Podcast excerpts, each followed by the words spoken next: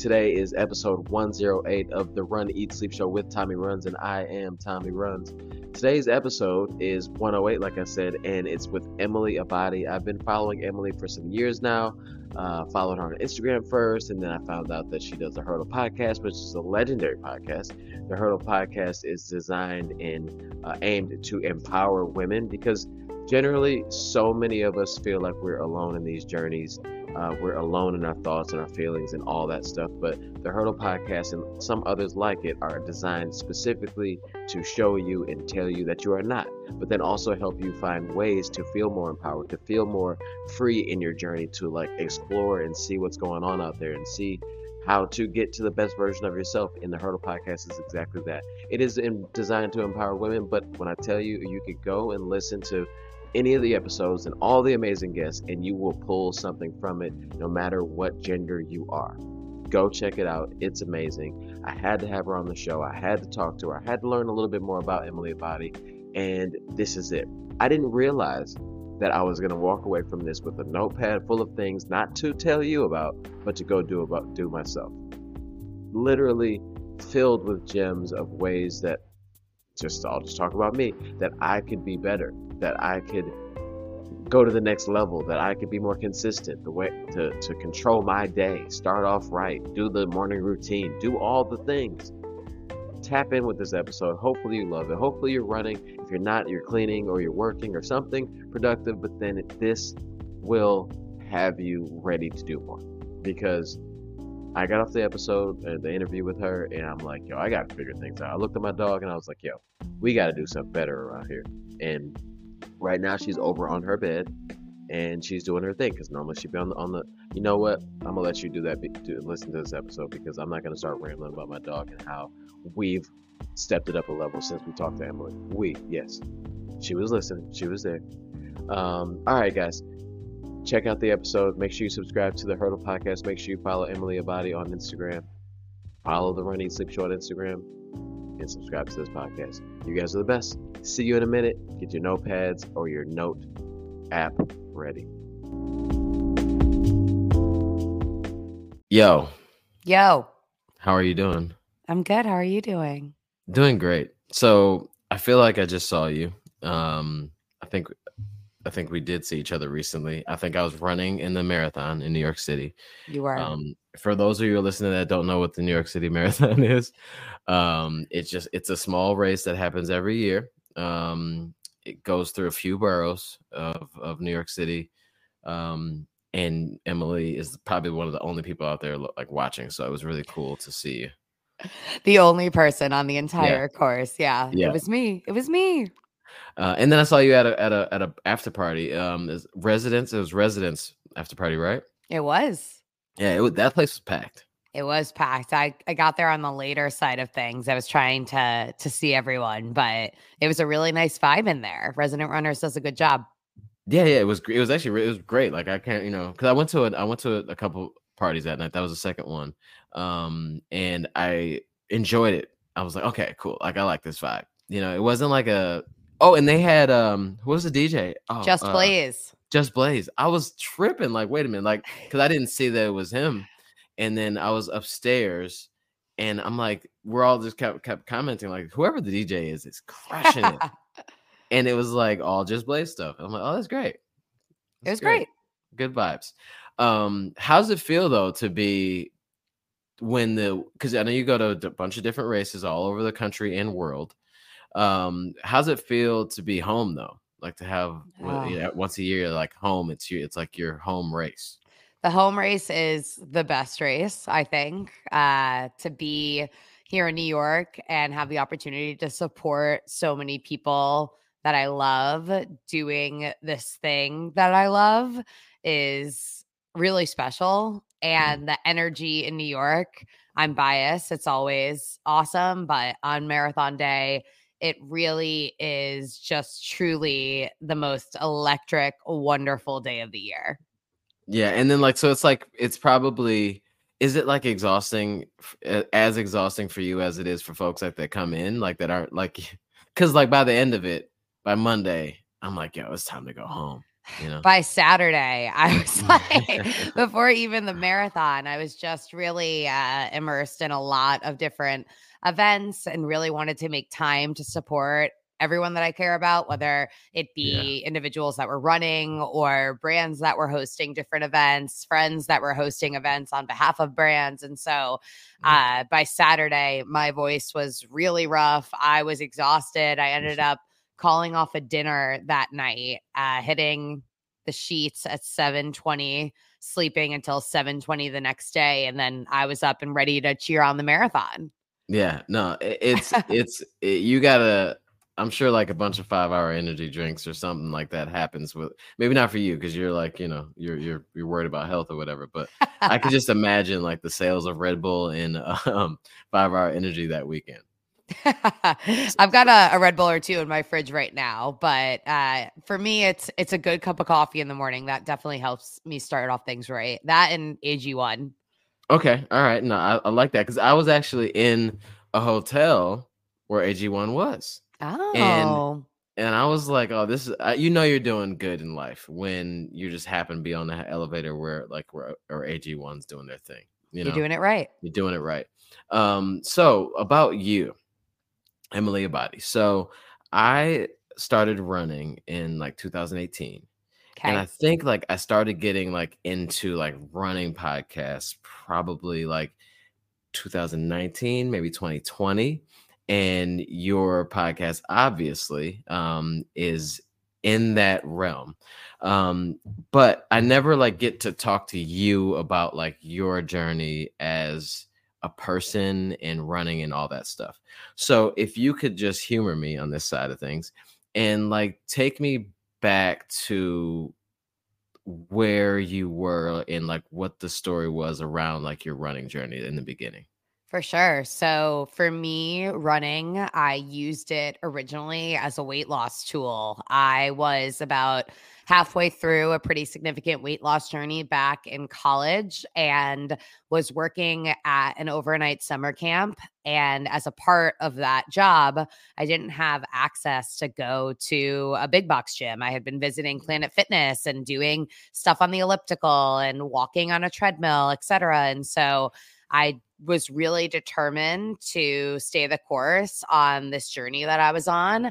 And so I decided to do something that I thought would be not for me ever. Uh, to put mm-hmm. this in perspective, growing up, I ran this 5K in town with my dad. I want to say it was back maybe in like 2001, 2002, called the Great Pumpkin Classic. And we came in uh, last and second to last, I believe, in that 5K. when I was playing volleyball in high school, I didn't make the JV volleyball team because I couldn't run a mile in under 10 minutes, which in retrospect, now knowing what I know about the statistics of women in sport, that completely crushes my heart because for something like that to dissuade a young woman from staying active and moving her body uh, is absolutely tragic. And mm-hmm. my brother, I have one brother, and he was the cross country athlete of the family, and I was the musical theater, uh, heavily involved in my youth group, and it just wasn't for me at that time. Uh, mm-hmm. Fast forward to college when I mentioned I picked up running halfway through this big transformation in my health and wellness routine and journey. Uh, I had stepped on a scale one night my freshman year and saw a number that literally knocked me off my feet. And I did something so counterintuitive to my nature at the time. And I put on a pair of sneakers and an old freshman volleyball sweatshirt from four years ago and sprinted down the street until I couldn't run anymore. And I just looked up at the sky and was like, I need to change my life. Like, I don't want to feel like I am stuck in this body mm-hmm. that doesn't even feel like it is mine. And so, fast forward to that summer working at the summer camp, I decided to start running every day after lunch. That was uh, what I thought was a whole mile. It turned out at the end of the summer that I measured the distance finally with my car, and I had been running a half mile every day. and that half mile actually took me 14 minutes, a half mile. So candidly, uh, you know, in retrospect, I have absolutely no clue how that's possible uh, to this day. Could definitely walk about a half mile in 14 minutes, but it didn't really matter gonna, to me at the time because we're, I we're just gonna blame it on your car. Exactly. I was yeah. so satisfied and content with the fact that I did something that I was made to feel that I would never excel at ever.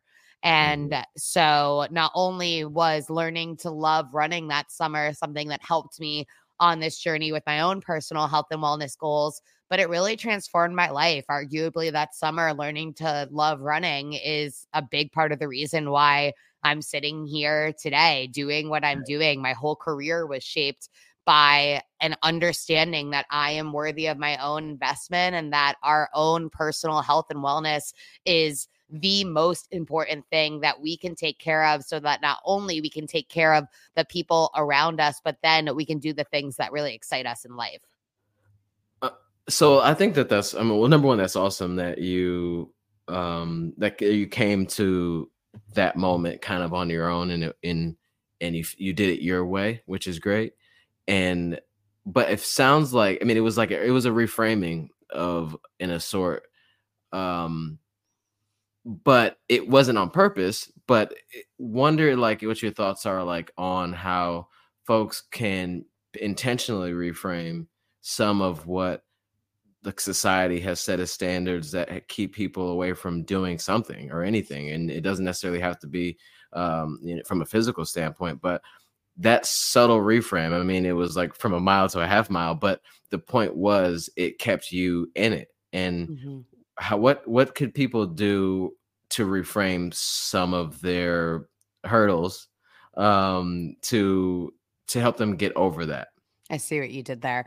Listen, like uh, for, mental for folks, li- for folks listening, um, the hurdle podcast is you know it's like it's it's pretty big deal. It's a pretty big deal. You're so yeah. sweet to me.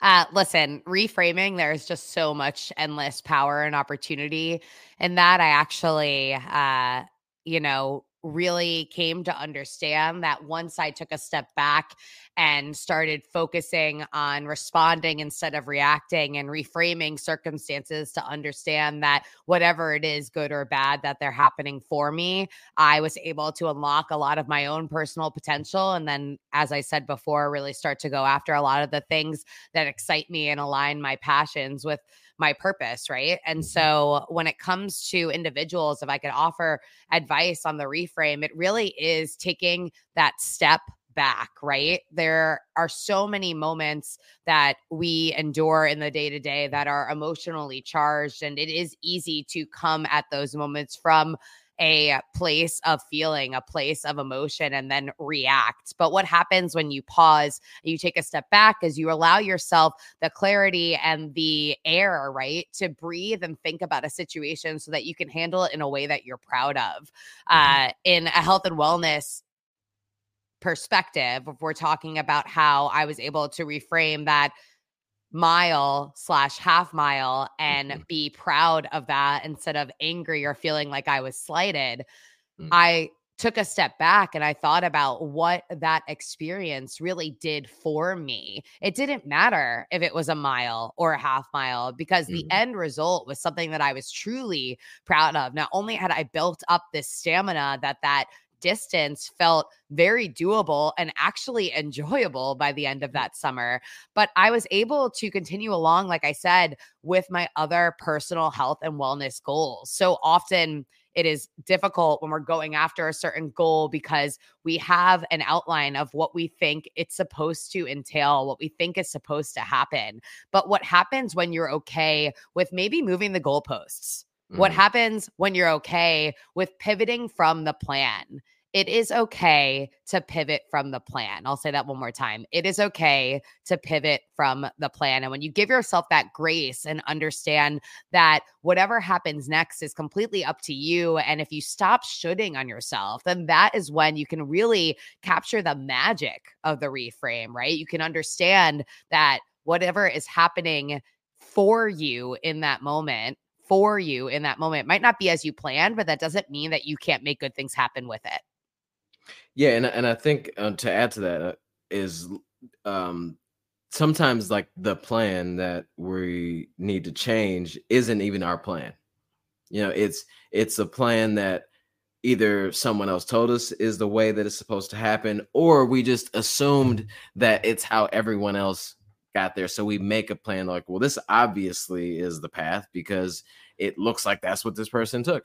And i kind of like as you were just like talking about that i was thinking about sobriety in a sense for me because for the longest time i the thought of sobriety or not drinking was was it was just this huge like undertaking which i mean it really is but then it was i was looking at it at from steps so far back from it that it looked or actually too close where it looked so large like where i just couldn't even make i couldn't figure out any way into it so my plan for like of action on those were always the wrong plan you know it wasn't for me it was a plan that i thought made up the this is obviously how you do it but turned out that like literally one day at a time, which I never would have thought of like, you know, oh, just one day at a time. It's it sometimes our, our plans are so elaborate and almost unattainable.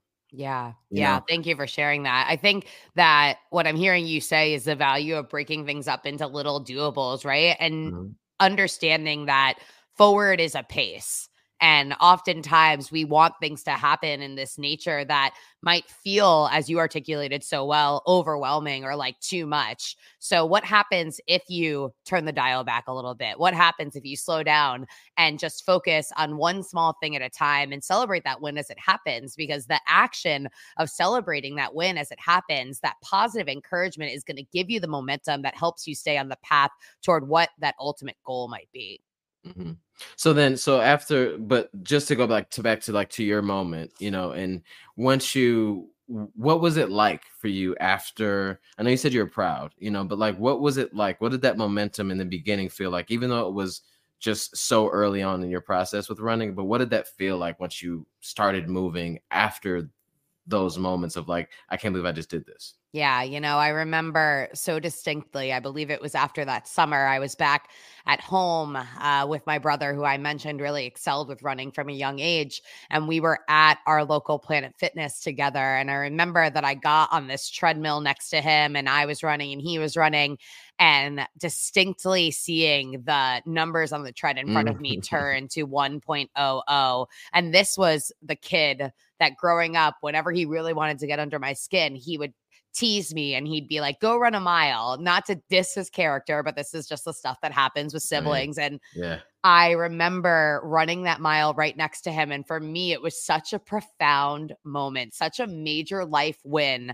to finally run a mile next to the person who made me feel as though I would never be capable of doing that.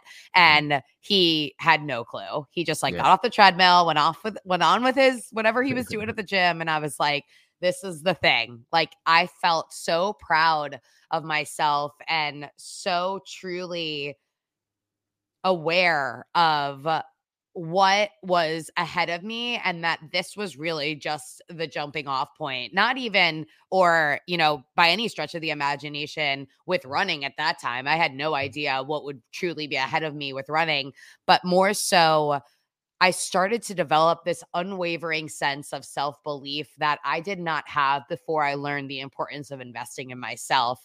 And that is why to this day I do the work that I do. Uh, on my personal mission of uplifting women and encouraging them to live healthier and happier and more motivated lives because I know what happens when you get to a place where you can foster that unwavering sense of self belief, where you can understand that you are worthy of your own investment. And there is nothing, absolutely nothing better than that.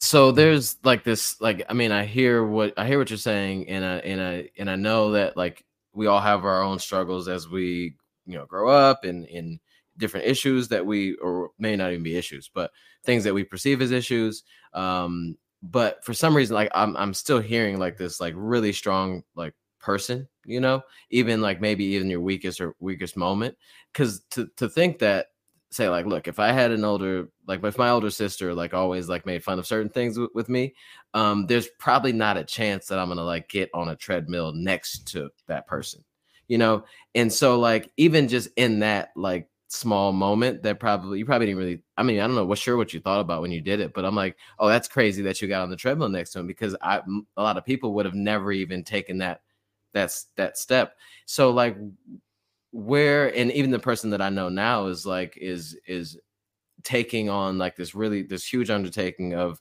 of empowering other people um through your voice and your examples. Um where do you think if you're looking back on like on your upbringing like where do you think like that that like that that fearlessness um even when you were scared like when where did that come from I think it's twofold. One, uh, I have really great parents who set a really great example for me. Uh, my mom went out of her way working the night shift at the hospital, putting her everything into going back to school to get her nursing degree and follow her passions and pursuits. And that was extremely motivating. And my father is an entrepreneur, very similar to the path that I took. He owns his own advertising and marketing company. And I saw him build that from the ground up. So I had a really strong example set within my parents. Uh, with that said, However, my parents did separate when I was 16 and divorce when I was 21. And so, along that journey, despite the fact that they truly did everything and still do to this day, they show up for me in way so many ways. I'm so grateful for both of them, uh, truly.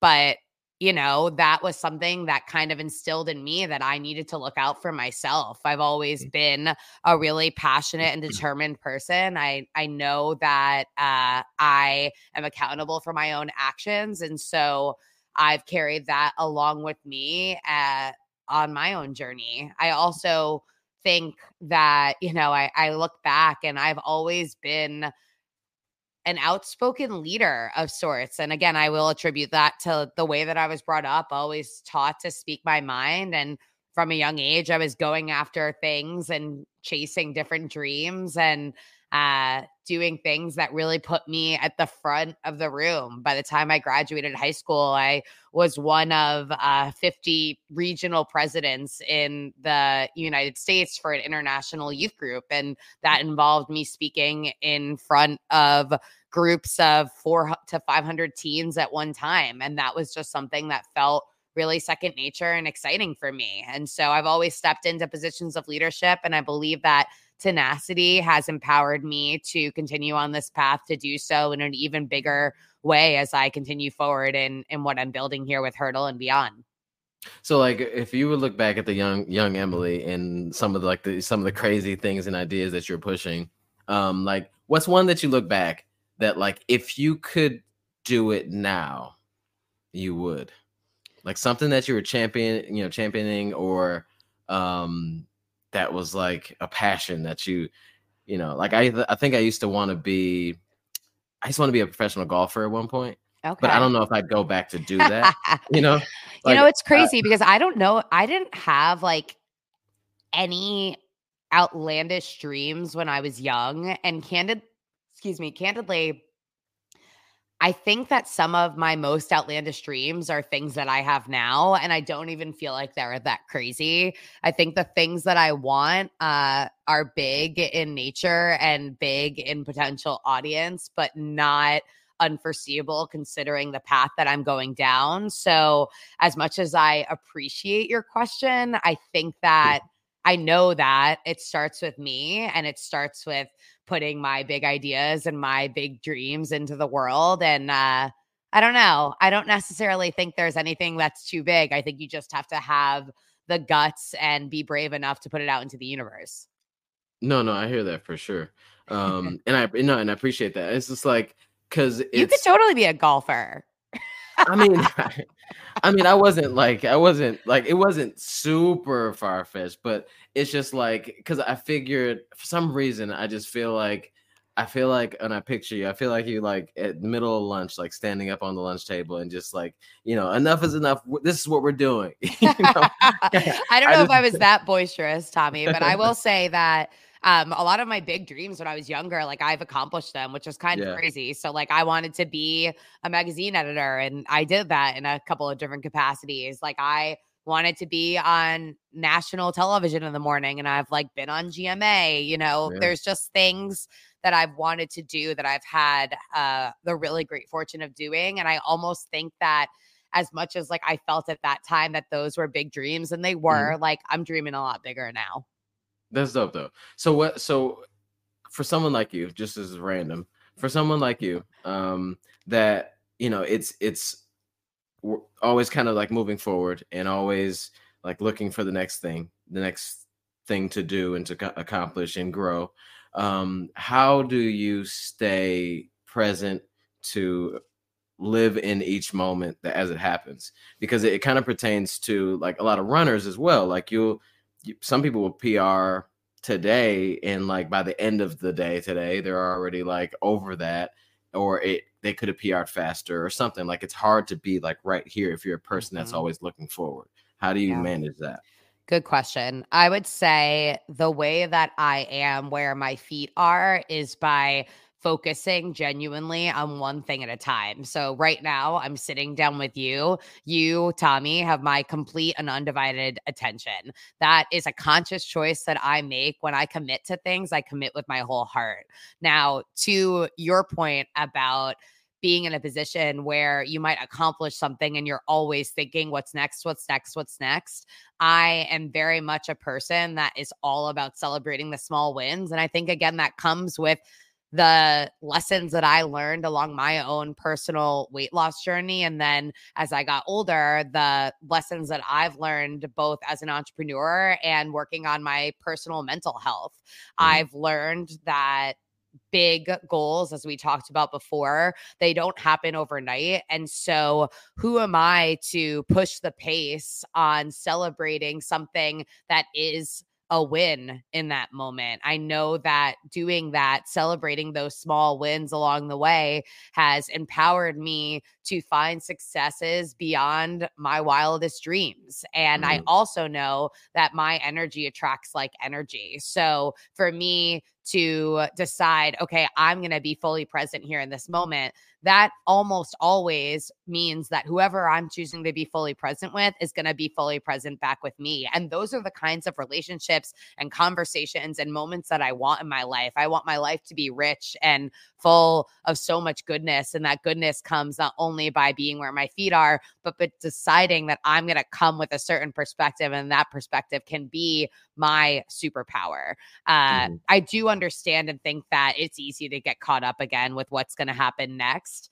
Uh, but I would encourage you, regardless of whatever it is that you're after, whether it is, for instance, a new mile PR or accomplishing finally that marathon goal off of your bucket list, uh, to make time to be proud of you because that pride, that proudness, uh, it's going to empower you to be more brave moving forward. And it's going to help you remembering where you've been to set forth in your journey to where you want to be next. I love that, and I appreciate that too. I mean, because it's it. I mean, I, most of the questions that I ask on my podcast are like stuff that I selfishly want to know for me. Um, so I, so thank you so much. I'm like taking mental note here. Um, but you know, I think one of the things that that that I've been like trying to do in my journey, um, and every time I get a chance to speak, is to kind of speaking from like maybe not like sharing all of like the issue or like the the mistakes I've made or anything like that, but just kind of speaking from that point and like to say like, hey, like I've been there before, um, and you've had. Yeah, It's called. I mean, the, the your podcast is called Hurdle. You know, like so. It's like you've you've in order to even go there to name something that and and it means so much to so many people. Just the word once you frame it, like, oh, this is like something that you overcome Mhm. what's and i know you've learned a lot of lessons like along the way but like what's something that um that seemed to be maybe a recurring thing that you had to like you know what like i've done this before. Like i've i've i've i've gotten over this hurdle before. Um it's the same thing. What's those like that reoccurring thing that you have to remind yourself? Yeah, that's also a really great question. I think the biggest thing that I am constantly coming back to is that this is how it is now. And mm. it is going to be different than it was five minutes ago. And it's going to be different in five minutes from now. So, truly, all I can do is the best that I can with what I have in this moment. It's easy to get to this place where we want the things that we do not have. That is human nature, right? To to want for more, to strive for more. But what happens if you focus on the now and focus on what you have with the tools that you have. That doesn't mean that you can't be sharpening your skill set or building yourself up to get new tools. What it means, though, is that you can approach situations strategically. I also think in this constant rat race of the comparison trap, it's easy really to get caught up with that idea, right? That idea that we want the things that we do not have. And I have just really gotten to this place where I've let that go. I also think that that mindset, that attitude empowers me and enables me to be really amped for so many other individuals when they're getting the things that they're after, when they get the things that they want, when they win. There is absolutely nothing I love more than seeing my people win. I think I literally tweeted that earlier today. I love seeing my friends succeed because I am someone that truly believes that there is room for all of us at the table if you have the tenacity to pull up your own seat. And for me, when I think about the hurdles that I've gone through personally, it's knowing that in the tough moments, that tough moment isn't going to last forever. And if you can focus on just taking one small step and then another small step and another small step. Again, with this theme that it's not all going to happen at once, that's okay. But accepting where you are and knowing that you have the power, the influence, the decision making tools, everything you need inside of you to move forward and get closer to where you want to be, that's the good stuff. That's where it really begins. I don't even know how to follow that up. yeah. I'm like over the here. Podcast like, you know is what? called Hurdle, Tommy. Heck, it's, it's over. It's done. I don't. I have no more questions because you've you've nailed it. You, yeah, I mean, it's like because it's it's. I mean, because I, I feel like you know we're both on social media. You know, like I mean, it's part of like what who we are and what we are is, uh, or how we present to the world the things that we're doing and sharing. Um, but it's just so it's so built um to admire what other people are doing um some are able to approach it in a healthy way and use it as motivation or just a way to you know uh, support other people but then it's so easily like it slides so easily into that like someone else is doing something better than me um because of the follower account because of the likes and the whatevers you know? Um so it's just I, I just loved your answer in that like where it's it's it i mean it really just all comes back, back to what you said about being present in this conversation you know like it's being where your feet are is such a simple statement to make but it is so it can be so hard to do in the world that we live in Totally. And that's understandable, right? Every single person struggles with that. Just because I'm sitting here and telling you that I really do diligently work to be where my feet are and be present, that doesn't mean that there aren't going to be moments when I slip up. But what it does mean is that I have more of a keen sense of awareness of when I'm not being fully Mm. present. And then I can do that inquisition. I can ask myself, yo, what's up? Why are you being like this? What's going on in your life? And where, where, excuse me, can you reel it in? Because in those moments, that's not when I want to be doing a thousand things at once. That's when I know that I need to reflect and look inward so that I can be the person who I want to be, the person that I know that when I walk out of a room,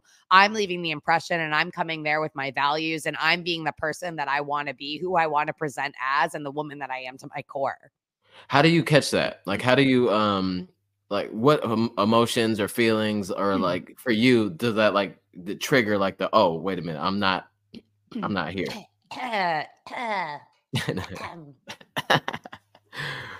I'm so riled up.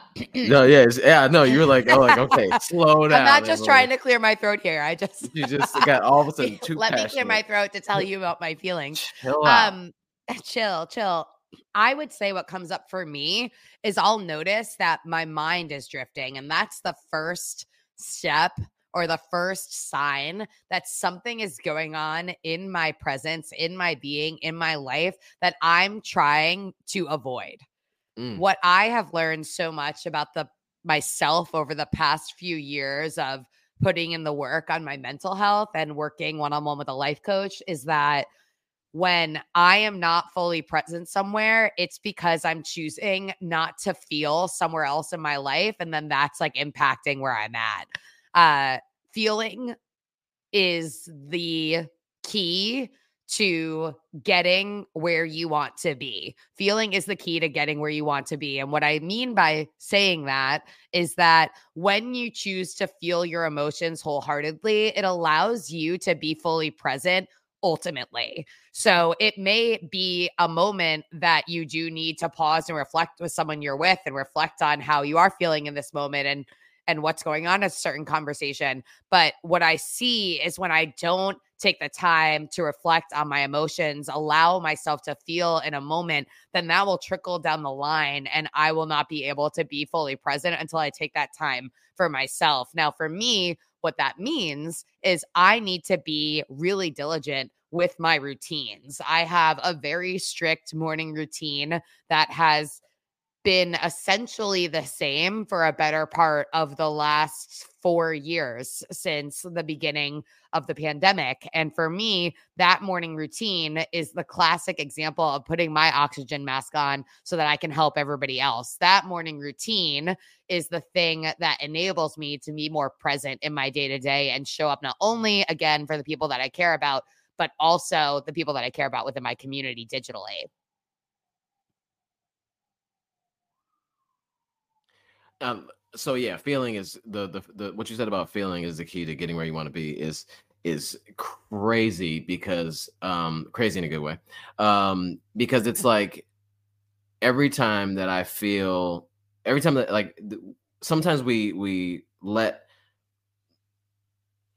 the, like the norm like the normalizing of all these different random feelings like anxiety and and and depression and like happy sad all these other things we kind of like gloss over that we're feeling them and don't use them as like a key or a sign to like oh there's something else wrong mm-hmm. you know like we're we're we're very quick um or i'm very quick i'll speak for myself i'm very quick to place my feeling in that moment on something totally different until like i really try to pull back present and say okay like you know why am i feeling this this sadness or anxious feeling and mm-hmm. typically it's it's just like you said it's because i'm trying to avoid something else or, i put something off or, or, or, it's lingering in the subconscious somewhere and it's causing me to not be able to be here to be able to have fun to be able to like sit and work and do what i want to do um so i just love i loved your answer on that because it's like it's it's so true like if you if you really tap into like watch your feelings because we just don't so many times so many people just don't watch their feelings at all. It's yeah. just supposed to happen you know?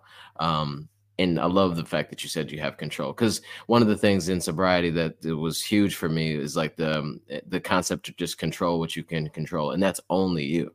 Like that's all you can like you can't i can't even i can't make you mad right now if i want i could try you know you could let me if you want but um we have control over so much within ourselves and we just have to realize that yeah, that that word that you just said, you could let me if you want, right? Mm-hmm. So we each individually get to choose how we respond to our thoughts. And we may feel some kind of way at times, but having the general understanding that we are not our feelings, that is the like iron in the fire, right? That is the thing, the takeaway that's going to help you go back to this concept that we were talking about earlier of respond versus react. Do you do you meditate? Of course I meditate. Okay, dope, dope. Is that part like is that part of I mean you don't have to go down your morning routine unless you want to, but is that part of your morning routine? Yeah, it's part of the morning routine. Uh for me, it's either like a 3 to 5 minute breath work meditation situation. I use the Open app. I've really come to love it and uh, a dear friend of mine is one of the co-founder Manoj Dias and then uh, after I do my breath work, I sit down and I write a page in my journal and end that brain dump of sorts with a highlight from the last 24 hours, a thing that I'm grateful for. Uh, then I get ready and I make my bed and head down to the gym, typically in my building or out for a run, depending on what's on the schedule for the day. And then once that's done, it's kind of like really getting into the swing of things with the morning routine. If I haven't left the house yet, I'll definitely go out for like at least a 15 or 20 minute walk before I come back inside make some more coffee, uh, shake up athletic greens, shower, and get the uh, and get the workday started. Do you touch your phone at any any point in that? That has been like an ever evolving process. My goal is to not touch the phone until after the journaling is done, but mm. it gets a little sticky because I do love the open app so much. Uh, and that is conventionally on my phone. So, what I have done is I have an iPad that I'll use to play the breath work from the open app. And that iPad, it's like kind of how your bedroom should be used just for sleep. Like that iPad is basically used just for open and then to watch Netflix in the bathtub. Okay. All right. yeah. So like, yeah, either way. Um, I, so I had, um, uh, Erin Azar on the podcast and very funny person. And, but somehow like the first like 20 minutes were like talking about morning routines and I have nothing, you know, like I, I've got nothing. And, and I know uh, I'm very aware that I need one and I'm, because it's the second time that's come up very heavily on the podcast. I feel like I need to figure out how to how to make this happen.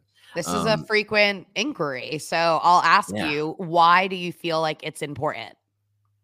Um I feel like it's important because it, to me life is just so it can be so fast paced and so reactive that the only thing I can control or some one of the things I can control is starting my day off in a much more controllable way. Okay. Um, and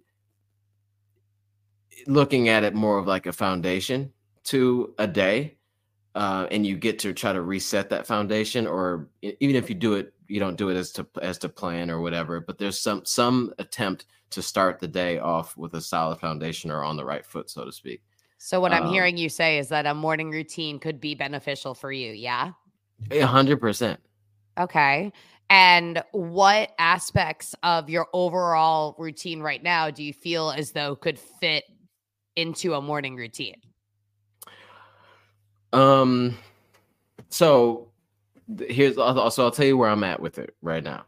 So I in the last like couple weeks, what I've tried to do and get be more strategic with it is getting out of the bed, doing all of like the morning stuff, like brushing teeth, doing that shower thing and all that without touching my phone okay. because my phone is very close to me, you know, and it's it's it's I have like all these reasons and these excuses of why I have to touch the phone first thing as, as soon as I wake up. But I've been trying to make sure that I can separate or like distance myself from it in the morning. Mm-hmm. And then I stretch because part of like my life as a runner is um I swear that I'm too busy to stretch and I feel like that shows up in you know, in running in some way.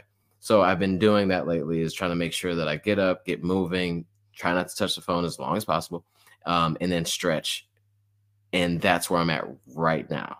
Yeah. I mean, I think that's a really stellar way to start your day. It sounds like you have a why as to why these things are important to you. I would uh, commend you on knowing that stretching is actually tied to your bigger why. I think that's like really great. And I would encourage you then you you were using a lot of that should language on like I mm, shouldn't, shouldn't touch my shouldn't phone. On myself. Don't shouldn't on so, myself. I'm sorry. So come back and maybe take some time to write down a few reasons why not touching your phone for the first 15 to 20 minutes of your day is something that is meaningful for you. And that goes really hand in hand with any of the things you could throw at me that you want to integrate into your morning routine. If you're just doing breath work, stretching, journaling, drinking mushroom coffee because you saw the next influencer do that on Instagram, yeah, that's not a why. You right. have to have a personal relationship with the things that you want to implement into your ritual every day, knowing that that word ritual, this is a routine. This is something that should be sacred to you. This is something that should be a priority for you. And when you can do that and articulate your why, more clearly, then that is something that you're more likely to stick with going forward. When when did you start journaling? I definitely I've journaled for as long as I can remember. I mean, even growing up, I had notebooks that I stashed and hid in my closet from my parents. Uh, the journaling in the way that I do it now these days, I would say I've been on this grind for about maybe like five or so years. Uh, and I want to caveat that and give it some air, give it some grace to those that want a journaling practice and are shooting on themselves about it or have had one in the past and have fallen off. Know that it's always there for you to come back to to, and that your practice doesn't have to look the exact same every day. So I would be remiss if I said that every single day it's a full page and a gratitude. Mm. That's, mm. You know, in my head what I would love for it to look like. But some days I know that I've got to get out the door, or some days I might wake up and candidly have had like an extra glass of red wine the night before. And I'm like, oh, I just don't know if I have the emotional bandwidth to do this whole mm. page right now. And in those moments, the journaling might look a little bit different. Maybe it's just one gratitude, one sentence, but taking the time to write one thing down, to write something down, is me consciously making the choice every morning to get up and choose myself. And if I get up and choose myself, then again, I know that I can show up better for the people that I care about. And then I'm going to make other decisions as the day goes on that are me choosing myself, that are me benefiting myself, which are me putting into motion the things that matter so that I can be my best self. That's so it, the choosing of your the choosing yourself yes. is is is a is huge. Um and I think that's that's if you ask me the question again say hey like you know why why is it important because I know that choosing yourself to start your day and choosing to take care of yourself to start your day is the best way to go out into the world. Um, I always go back to sobriety just because I just learned so much in that, you know, in that, um, in that journey, in this journey, um, where like I thought that I was getting sober for other people, and it was, I mean, some really great whys. Um, and I think that kind of leans back to a lot of people's why sometimes, where it's a little harder to hold on to it. Um, because it feels selfish to have your why or a reason why you're doing a really big thing to be just about you for, first and foremost but someone told me in one of the one of the meetings they're like hey um, you can't get sober for your kids or your family or anything you have to get sober for you because everything can go away and it's still just going to be you mm-hmm. so you have to do things for yourself and so starting off your day with you in mind first um, is huge. And I think that you just helped me place what I made one of the biggest decisions in my life um, for. You helped me place that on something as I'm going to air quotes small as a morning routine. So totally. thank you for that. Happy to help. Always happy to help. All right, we're gonna we're gonna fake end the podcast a hundred times, um, but um, one of the things that like that that I wanted to ask too, just to kind of stick with where we're at right now. Um, if I wanted to start a journaling practice, seems simple, but how would you suggest one get started on that? Yeah, start small. I think we've really hammered in this theme today that it's okay to dream really big and think really big and have really hairy, big crazy goals, mm. but know that in order to get to that mountaintop, you're going to have to start hiking one step one breath, one movement at a time, right? So if you want to get started with a journaling practice, make it as easy as possible for you. You want to take the decisions out of it so that you can reduce that decision fatigue. And what I mean by that is the more decisions that you have to make when you're trying to implement a new habit or work toward a new goal, the less likely you are going to be able to continue on that path because it gets tiring to continually put forth new decisions to get to the thing that you quote unquote want to do, even if you have a strong why. So start small. Maybe it's getting a guided journal, journals that have prompts, and you decide to answer one prompt every single day. Maybe it is literally writing down one thing that you're grateful for at the exact same time every single day. Take as many of the decisions out of that process as possible so that you can make accomplishing your goal something that is actually attainable. And then you can feel free to, you know, ebb, flow, shift, pivot from there, right? Because once you make that habit a habit. Once you get into the act of regularly journaling, you might be able to expand a little bit, similar to something like meditation, right? I recently had Yung Pueblo, Diego Perez, on the show, and Diego meditates one hour in the morning and one hour in the evening. That isn't yeah. something that happened from the moment he decided that he wanted to invest in himself and start a meditation practice. Yeah. That yeah. happened over years and years and years of practice. And now it is a practice that he truly cannot go a single day without, not because he always wants to do it, but because he knows that that practice foundationally makes him who he is and will help him continue on the journey to who he wants to be. So start small, don't should yourself, have a strong why, and make it as accessible as possible, taking the decision fatigue out of it. It, that's huge because like I'm glad that you talked about the you know the one hour and meditating one hour in, the morning, one hour in the evening because like you like you said, there's no there's in no world did he start doing that you know um day one and then Definitely just not. somehow made it happen every day.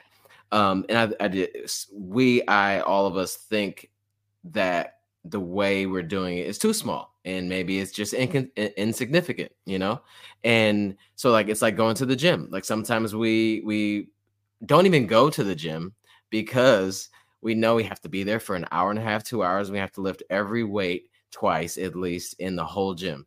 And and so and i've heard people say like hey you know just to get started you know if it's literally just go to the gym to walk in change your clothes and walk on the treadmill for 10 minutes and that's all you have and you but you can do you think you can do that how many ever times a week that you say you want to go to the gym do that first. Hey it's and 40 it's 40 minutes if you do it four times a week that's 40 minutes more than you had when you started.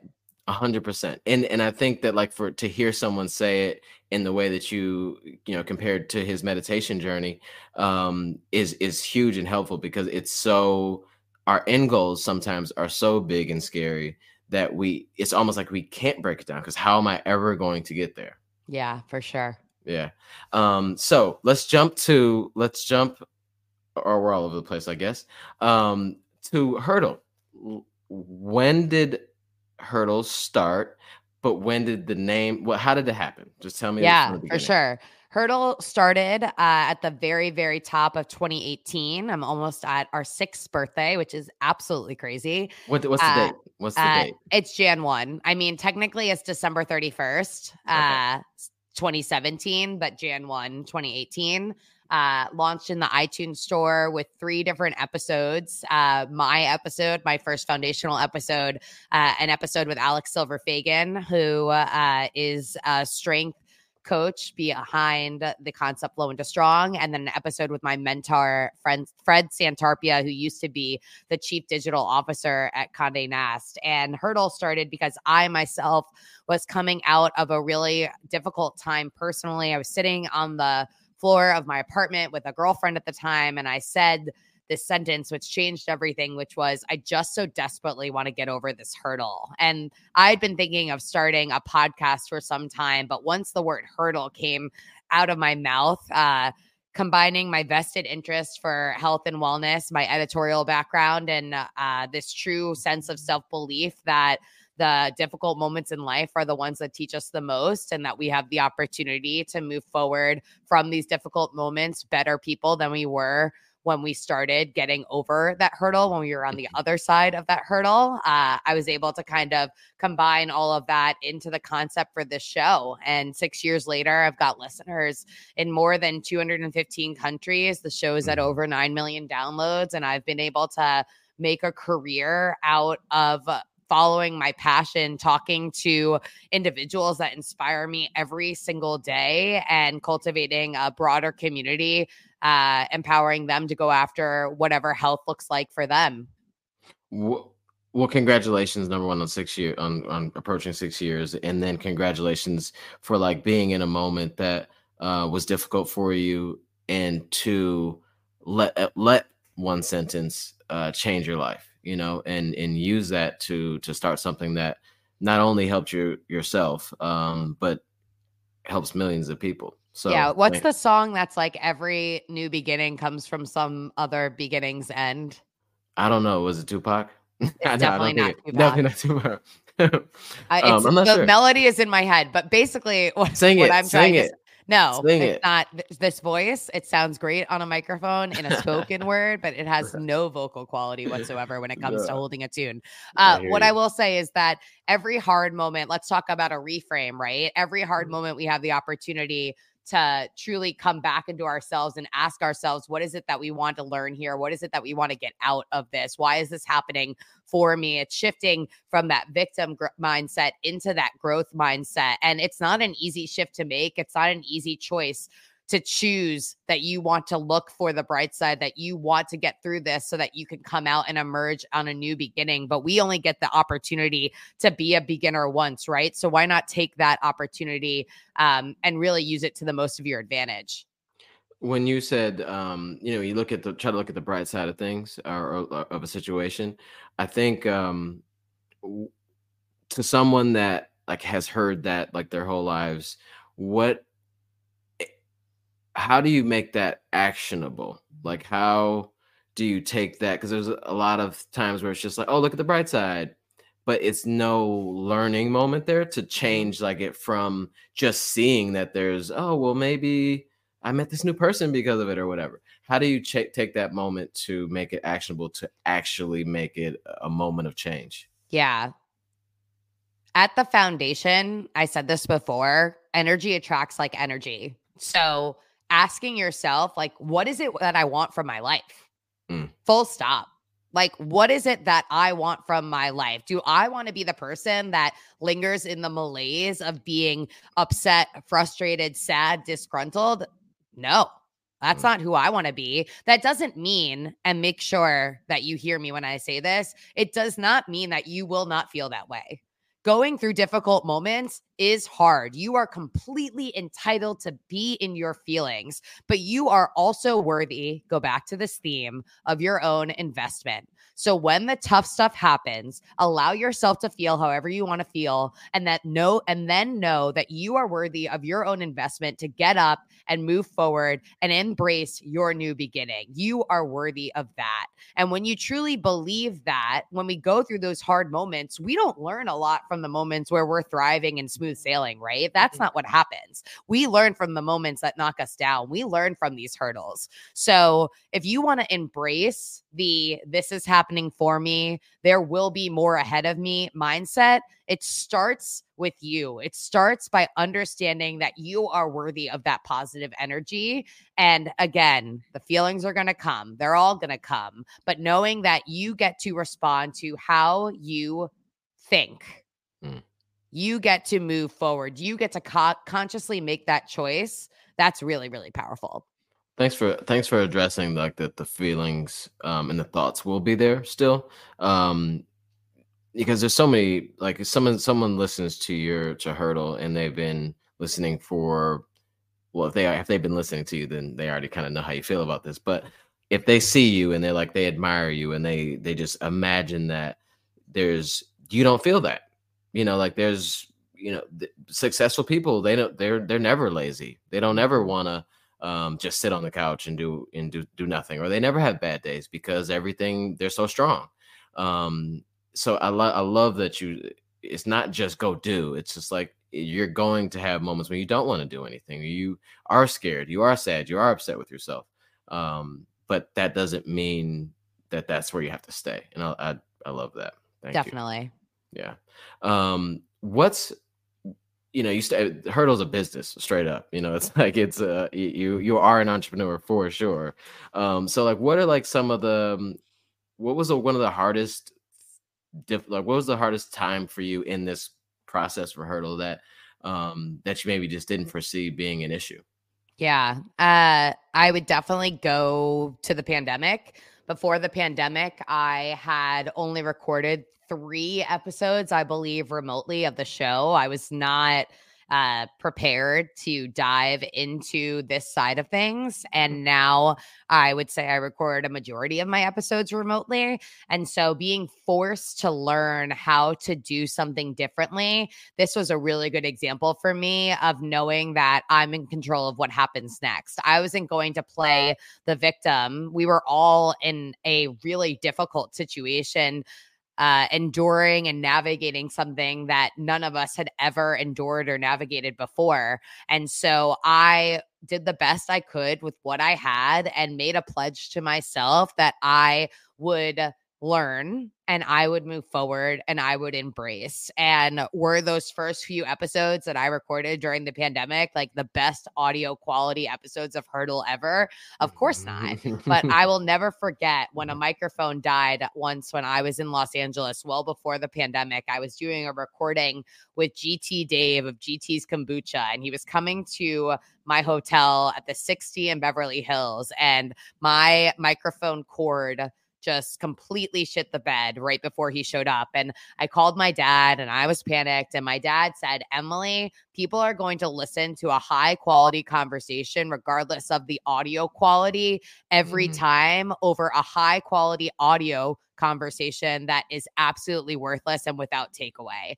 And so I brought that with me, that lesson into the pandemic. And I was able to really pivot and then learn a ton about myself, a ton about continuing on, a ton about remote audio engineering.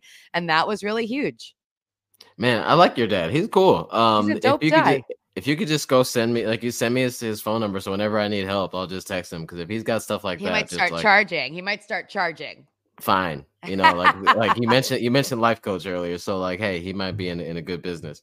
Um, what is one thing that you've learned about yourself since 2020 um, when you made that pivot in this process?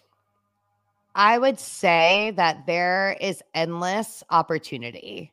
I really started Hurdle uh, with the intent of it being a side project to my freelance writing career.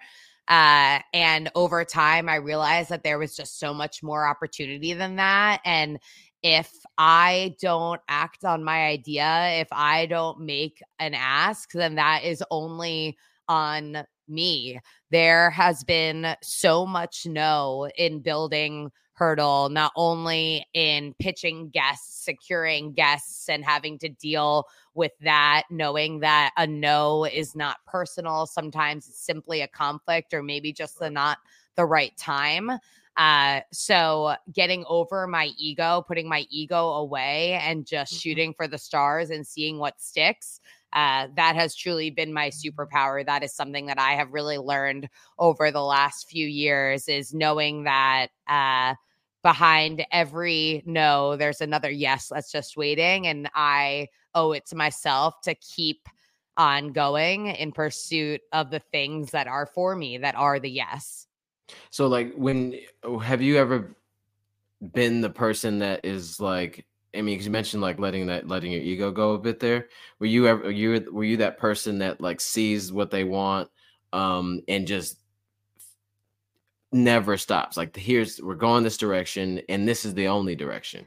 No, I'm okay with changing the goalposts, okay. moving the goalposts, pivoting the plan. I think that uh there is value in like having big goals and chasing that one thing, but there's also uh, a lot of worth in being a realist and knowing when it's time to take a break, maybe press pause for a little bit, pursue something else, and if you want to go back to it, if it feels right for you in another moment, then hey, go back to it in another moment. But know that there are a lot of different avenues, a lot of different paths to go down. You go out for a trail run, there's a lot of different trails to pick from. And so I know that whatever path I go down is the one that's meant for me. And I'll just kind of line up my ducks from there.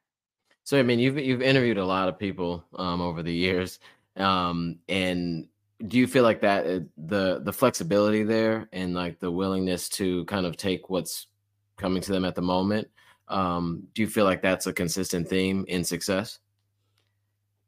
Can you rephrase that for me one more time? So the when i when like we've kind of talked about like what we envision people successful people to be we think that they are that person where it's like takes never takes no for an answer and has a vision and sees it through and it's a straight line to where they want to go. Mm-hmm. Um, how often is that not the case? And like how you said that you're able to pivot and able to move around and be flexible. Um, yeah.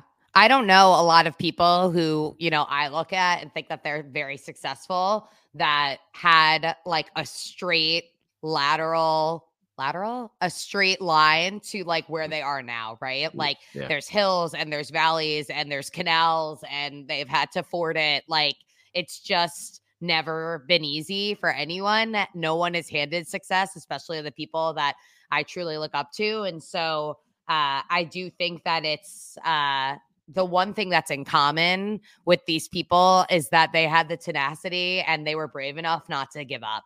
Mm. Uh, and know that you know just because something doesn't look as you envisioned it doesn't mean that there isn't something really positive for you on the other side. Yes i, th- I think that, that that's super helpful because it's like we think that just like how you said you thought you you confirmed that the feelings and thoughts will always be there um they, they will pop up that you know um and don't judge those feelings or thoughts. Same applies to sometimes we get hit with a with a hurdle uh, or an obstacle that we feel is we should not have had to go through. So like, oh, mm-hmm. this must mean I'm this is the wrong thing for me. And yeah. I'll either give up or just change course totally. Um, but more often than not, it seems to mean that you just have to figure out how to learn in that moment and kind of keep moving forward. For sure. Yeah, no, I appreciate that. So like I've been I've honestly you've been so um so kind to me um like through Instagram and then the times that we've run into each other. And I appreciate what you mean to so many people and the fact that you went at it like I said from the beginning that you went at you started this journey um in a moment that you were looking for help on your own that turned into you helping so many other people, in particular, um, empowering women to to not to start on a journey, but just to know that they're number one, not alone in this journey, and how to like navigate certain things every day that just seem so can seem small, but they're huge to to us. So thank you so much for all that you do in this space in running, but then also in a, in a broader um, scope as well. For sure. I, uh, it feels like a privilege. I feel as though I have this wonderful opportunity every day to help someone somewhere feel less alone in whatever it is that they're going through and i know that that is a really a big driver for the work that so many of us uh, including yourself do regularly it's letting the person know who feels like maybe they're at their lowest or they're going through that difficult time that there's hope, there is light on the other side, and that we can be better people for going through those hurdles. So I appreciate you for saying that. I do. Thank you. Thank you. I was going to ask you a closing question, but I think that that's that's the theme, you know, is yeah. Um so I appreciate you. Thank you. And if you're listening to this podcast, immediately if you're if you're out if you're not out of your mind you should already be following and subscribe to the hurdle podcast go do that right now and love you guys make sure you run eat sleep repeat and keep getting over those hurdles do it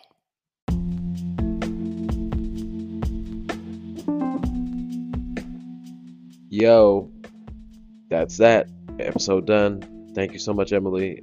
Like I said, if you were listening to this whole pod, if you're on a run, hopefully you remembered some of the things that were just truly inspirational and things and ways and tools that you can use to take yourself to the next step and next level and or reset and do some other things or change your narrative or or I, I don't know. It's just yeah, I like literally felt like I needed to change my whole life listening and like talking to Emily. So uh, hopefully you enjoyed it tap in. Make sure you follow Emily on Instagram. Make sure you go subscribe to the Hurdle Podcast if you don't already, uh, and listen to all the, all of her episodes. She has way more than we do over here at the Run Eat Sleep Show, but I guarantee you, every single one is worth it. Go check them out. Thank you so much for listening. Subscribe to the Run Eat Sleep Show on whatever podcast platform you're listening to. Love you. See you soon.